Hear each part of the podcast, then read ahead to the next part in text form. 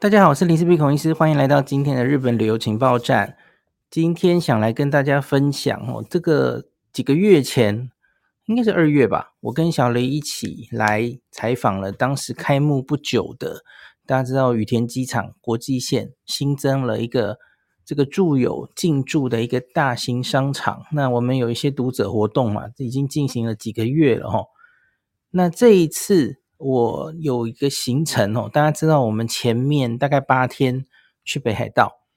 那我这一趟行程是这样安排的，就是我们东京进出，然后飞国内线去北海道，然后又回来，在其中的八天跟伟汉一家人会合嘛吼。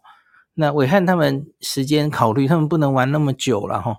不然我相信他的听众可能会疯掉了吼，每天都听不到，都是代班主持人哦。所以他最多他只能请八天的假，所以我们原本也有在规划，因为他们当然也很想来东京，他们也四年没来了嘛。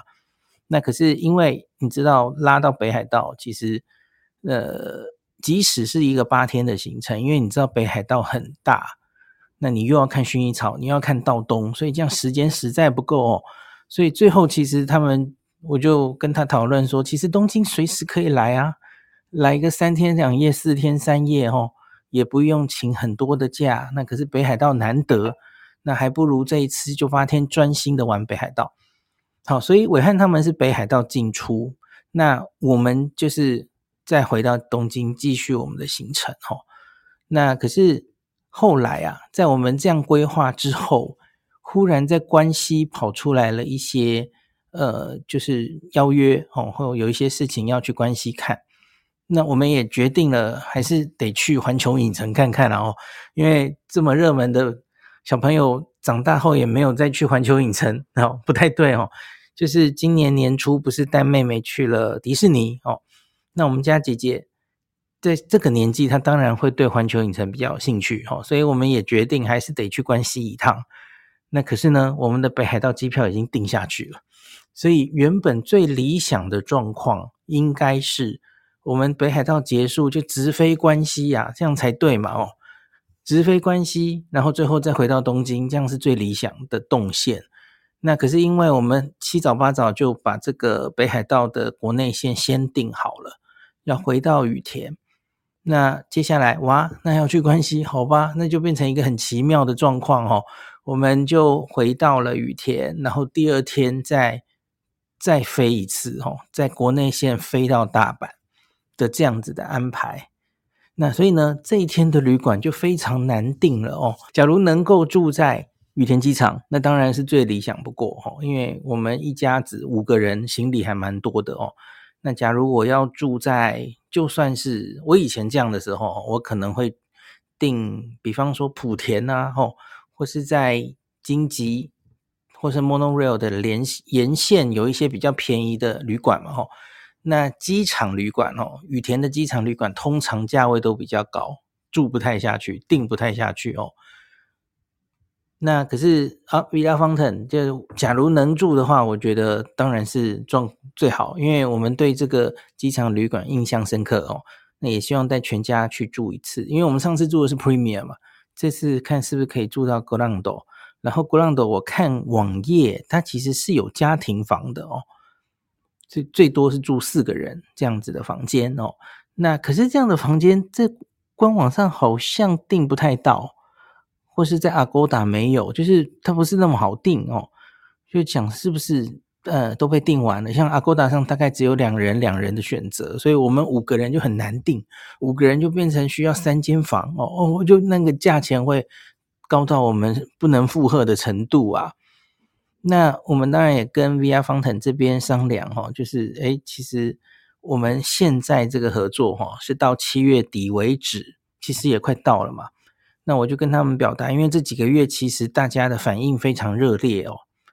已经蛮多朋友哦，不管是来洗这个天空之汤的温泉，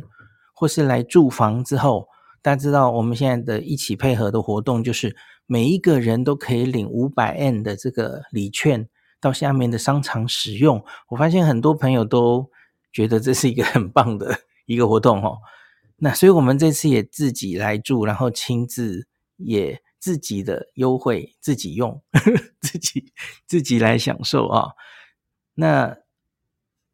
总之我们就跟 Villa Fontaine 这边说，诶，我们有机会可以再回来一次哦，那看可不可以再安排一个什么样的采访。那可是我们自己先订房了啦，因为我们怕订不了房，然后也很幸运，我们其实这一天就一直在找要住哪里哦。大概是上礼拜的时候，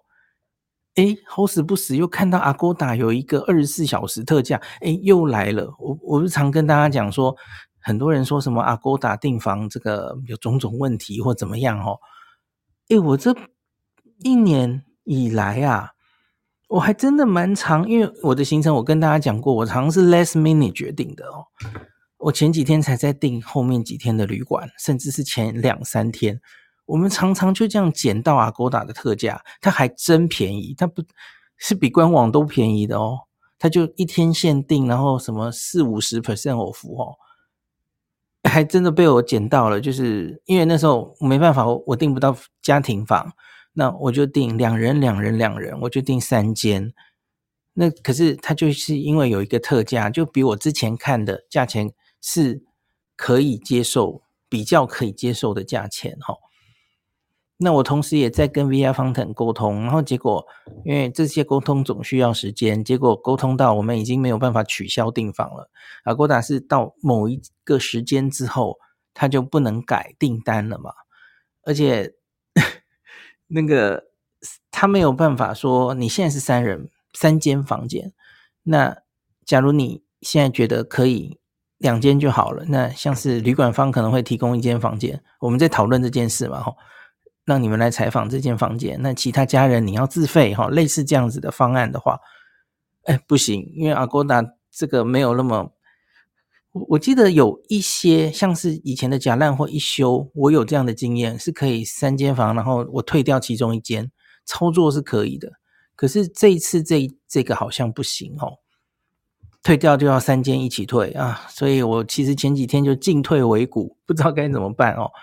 那可是所幸后来旅馆方有伸出一个比较折中的方式啦哦，他就说三间就三间没问题，然后你们付这样的价钱，那可是我们就提供你们其中一间会让你们住家庭房，这是我昨天在脸书贴的那一间。那个家庭房因为我上次来的时候我没有 showroom 看到，其实 Villa Fontaine Grand 它好像有，我记得是十二种房型吧，还是更多、哦、我在官网上看到很多，那我那次其实没有 showroom 看到很多间，那家庭房是其中之一，那正好这次就让我们住，然后它是一个榻榻米的铺和洋式的榻榻米，我觉得应该蛮多朋友会喜欢这样子的、哦、它就是有两个，有一个 twin、哦、两张单人，那在这一边是可以铺榻榻米睡的，所以总共可以住到四个人，那很其实很符合我们的需求、哦、那我们另外两间房间就还是留着，它就以其中一间帮我们升等的这种名义啦齁，那还不错，那我们就很开心的就住进去了齁。那我们家其他人就第一次来这个旅馆嘛齁，那住进来的第一时间我就带大家，就告诉大家说，诶，因为这个 plan 里面是有附可以去洗温泉的嘛齁，全天空之汤，然后我就带老妈还有两个女儿齁。哦，小黎很早一步就去下面的商场补货了然后我就到告诉他们，诶，这个你有这个温泉券哦，在这个入住期间特别是深夜哦，因为一般人来洗这个温泉他深夜进来的话是需要追加料金的哦，那可是住客的话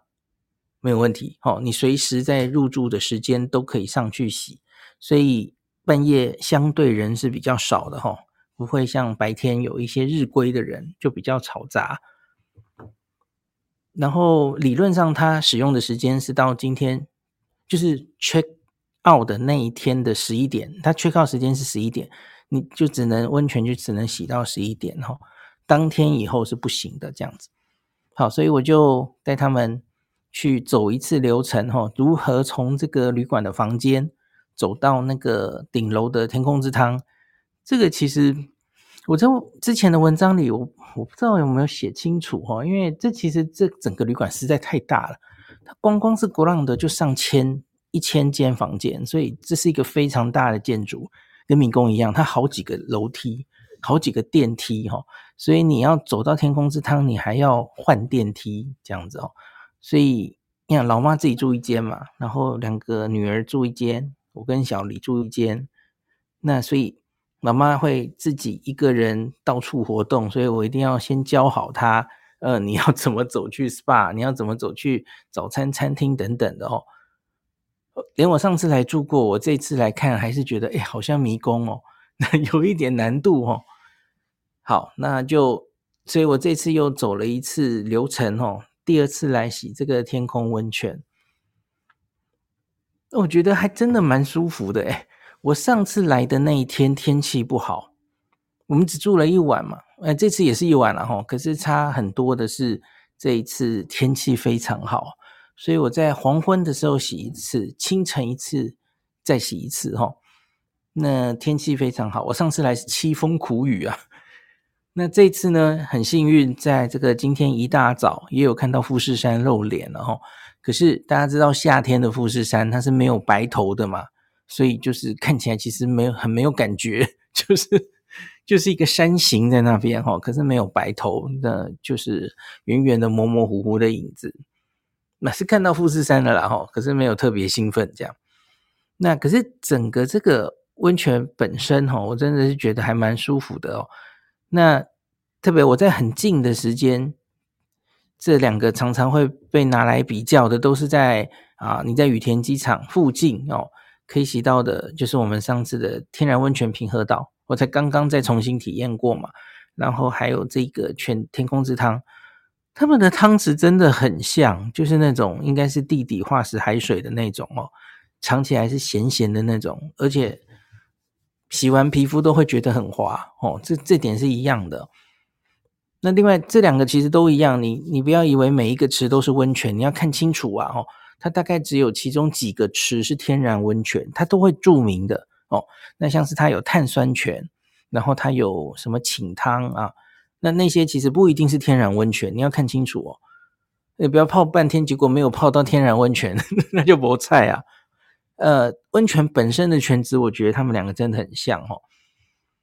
那可是我上次有跟大家讲，就是我们上一集有分享哦，在这个岩盘浴，第一个岩盘浴的价钱差很多，第二个是天然温泉平和岛沿海湾域有很有趣的这个热波体验哦，很推荐大家。那这一边其实花样就没有这么多哦，那可是它的那个男生这边，它有一般的三温暖桑拿，它还有汗蒸幕，我觉得这个汗蒸幕我这次去两次哦，我觉得还蛮舒服的耶。我不知道大家有没有去过韩国，去韩国好像也是必体验的项目哦。那这个好像是不同的期间，它就会使用不同的汗药哦。那我觉得汗蒸幕蒸起来真的蛮舒服，全身那个毛细孔好像都打开的感觉哦，很推荐大家可以来试试看。好，那这个是嗯温泉的部分。那早餐的部分呢，我觉得好像变化不大。我们今天早上因为要很早吼，就要去新市伊势丹采访，所以我们很早就去吃早餐，跟上次不一样。上次我们是赖床吗？哦，有点到 less order 才上去吼，所以吃早餐的时候，那个他已经几乎要收菜了哦，那他最后其实几乎没有上菜。我们之前有跟大家报告过吼。那今天我们看不出这个现象，因为我们很早就去吃了嘛，菜都是补得满满的哦。那可是早餐本身好像没有太大的差距啦哦，所以这个这个没有多可以跟大家报告的地方。那另外我想讲一下的就是这个优惠券啦哦，我不太确定这个优惠哦，现在整个就是你洗温泉或是住房消费的人，其实本来就可以在楼下的商场优惠，那这个优惠是到七月底为止，所以已经快结束了哦。那它会不会继续延长？我不确定哦，这个反正七月八月以后看这个网页我们就会知道了。那另外就是我我有跟他们提出，因为这个读者反应很热烈，这个活动我其实是很希望可以延长的哦。那可是到目前为止还在商讨中，所以他们还没有给我确切的答案。我很希望可以继续了哈，有的话我会马上再跟大家确认哦。就是这其实是两件事嘛哈，就是呃住宿的人在楼下的商场的优惠会不会改变，会不会持续八月以后，然后我们的读者的优惠会不会继续哦？那我这次 check in 的时候，这个我自己亲身测试哦，他们都非常熟熟忍哦，就是。我出示了我的这个优惠券之后，他马上就一秒犹豫都没有就拿出这个一个记录本，然后他每发出优惠券都要登记啊，每人五百哦。那我们入住五人嘛，我们五个人就一人拿五百啊，觉得还真的蛮开心的哦。那这五百要用在哪里呢？哦，我网页上其实都有写哦，他楼下的商场。它其实只有很少数的商场它是不适用的嘛，所以几乎不管是餐厅或是卖店，你几乎都可以轻易的把这五百块使用掉，除非有一种情形是你住入住这个旅馆的时间太晚了哦，那到了很多餐厅都关了哦，商场早就关了哦，第二天你又是很早出发的话，那你可能就不太好使用。那可是这也不是太大的问题齁，因为它的使用时间齁，我昨天拿到的是九月底以前都可以用齁，所以你也不急着第一时间把它用掉齁。那我昨天做了什么呢？我去把它用在花山乌龙面上齁，因为花山乌龙面我去年夏天来的时候齁，我跟一个网友他推荐我去这间，那我们就一起去吃，我们我记得我们排了大概四十分钟吧。三十四十分钟，然后银座东银座的那间店，那花山乌龙面在去年那个时间左右开始变得很红，越来越红，到现在好像呃银座的那间店还是会大排长龙哦。那可是像是它的另外一个日本桥分店，还有在羽田这个 Haneda Airport Garden 的这一间分，好像就不太会排的那么严重，虽然还是要排啦哦。那特别是平常日哦，它可能就不太会排队哦，相比本店是好排许多哦。那我们昨天到是星期天嘛，那星期天理论上应该白天人也会蛮多的哦，所以我们遇到了一个状况，这可以提醒大家一下哦。因为小黎他就去啊、呃、松本清买东西哦。他从那个松本清的二楼，他就可以往下直接看到花山乌龙面现在人多不多，诶，这是一个好呵呵很好的那个哦。但他其实大概六点开始就去逛，然后他就往下看花山乌龙面，我们就看什么时候人最少的时候，然后叫大家一起下去吃哦。那大概到八点多的时候，他看人就排队的人就变得比较少了哦，那随时注意状况。那可是我们遇到了一个状况是，花山乌龙面它本身是规定八点半是最后点餐时间，然后九点关店齁。那可是我们昨天遇到的情形是齁，呃，八点零一吧，八点零一左右，那个店家就挂出了本日就是面已经用完了齁。零三啊。哦，小黎说是零三分，八点零三分就挂出来了，而且很惊险哦，是小黎去排队，然后店员就出来问你们有几个人哦，他当然要算人份的嘛哦，哦你们有几个人，然后他说哦五个人好，然后他就出来挂牌子了，今日份已经卖完哦，所以他是会提早结束的，他当然有写嘛哦，你这个卖完本来就会提早结束哦，我我觉得平日也许比较不容易遇到了哦，我不知道大家。呃，经验怎么样？这是提供给大家一个经验哦，你也不要太自信，太晚八点半才冲过去哦，这扑空是有可能的哦，因为它已经卖完，提早结束了。然后我们五个人就点了五个菜单了哦，那个它的乌龙面当然就是分一般粗细的，还有它最有名的粗的那一个乌龙面嘛，哦，面体非常宽的那个乌龙面。呃，我知道小孩跟阿嬷都想吃一般的，然后我跟小黎点粗的哦，我们各自都点不同的。欸，结果全家都非常喜欢，全家都非常喜欢这间餐厅哦，大家都吃得非常满意，不管是粗的或是细的，然后它的汤头哦，它炸甜不辣哦，那个甜不辣炸的不油哦，那很酥脆，那个炸虾我觉得炸得非常好哦。然后小黎吃的是有点类似沾面的那种，沾芝麻酱，然后沾两种酱，呃，还有我点的一个，就是我点的那个中文应该要说是什么，有点类似西式浓汤的感觉的，整个就是白白的这样子的一碗。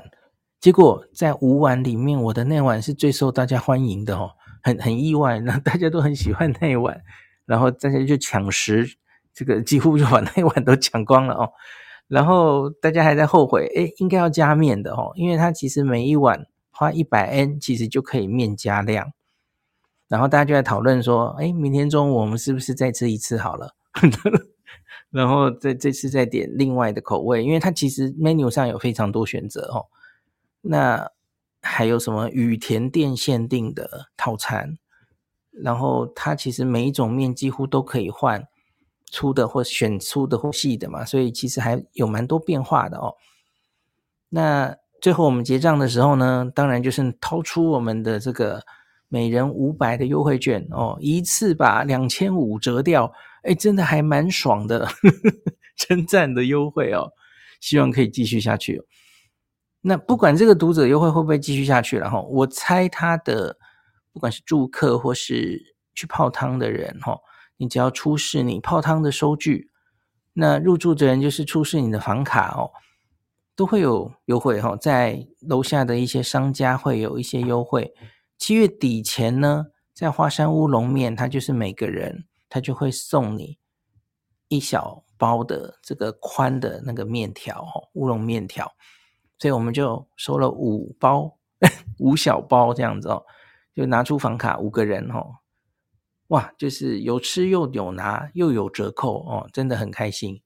而且是我们就是最后一组进店嘛，很幸运这样子。那我还蛮推荐大家哦，家庭假如要来花山乌龙面的话哦，我不会建议你去银座店哦，因为第一个你要风吹日晒在外面排队哦，特别是白天的话，我觉得现在实在太热了哦。我上次去银座店是晚上啦，没有那么热啊。那可是我觉得银座店就是因为人多嘛，所以你其实就没有办法吃得很轻松哦。外面一堆人在排队，然后店里其实相对我记得也比较拥挤哦。那可是羽田机场这个分店，它其实座位蛮松的哦，我觉得比较能够相对放松的来享用哦。假如有一家老小的话，我觉得羽田分店或是也有人说日本桥也不太排队了，可能会比较适合。好，那这个是我们这一次入住 Villa Fontaine Grand 羽田机场的心得。那它最近在一楼，也就是在花山乌龙面的斜对面，它有一个会场，它正在展示日本遗产的一些展览，日本有什么东西列入就是日本留下来的遗产，不管是文化上的或是古迹历史上的，那静态的一个展览，广告做的蛮大的，所以只要大家有机会经过这里的时候，也可以来看一下这个展览。好，那今天就讲到这里，感谢您收听今天林氏璧孔医师的日本旅游情报站。疫情后的时代，孔医师回到旅游部落客林氏璧的身份，致力于推广安全安心的日本旅游，随时为您送上最新的日本旅游资讯。如果你觉得这个节目对你有帮助，喜欢的话，欢迎你推荐给身边的朋友，或是在 Apple Podcast 上面留下评价，也可以留言，五星评价好像每天都可以留哦。行有余力的话，欢迎您赞助林氏璧孔医师喝杯咖啡。如果你想看到更多林氏璧发的日本旅游资讯，欢迎你加入脸书上的日本自助旅游中毒者粉丝专页，或是我也有 LINE 的官方账号、 Telegram、 Instagram， 这些连结都在 Podcast 前面我的电子名片里，可以在一个页面就看到我所有的发声管道，都欢迎您加入。那我们就下一集再见喽。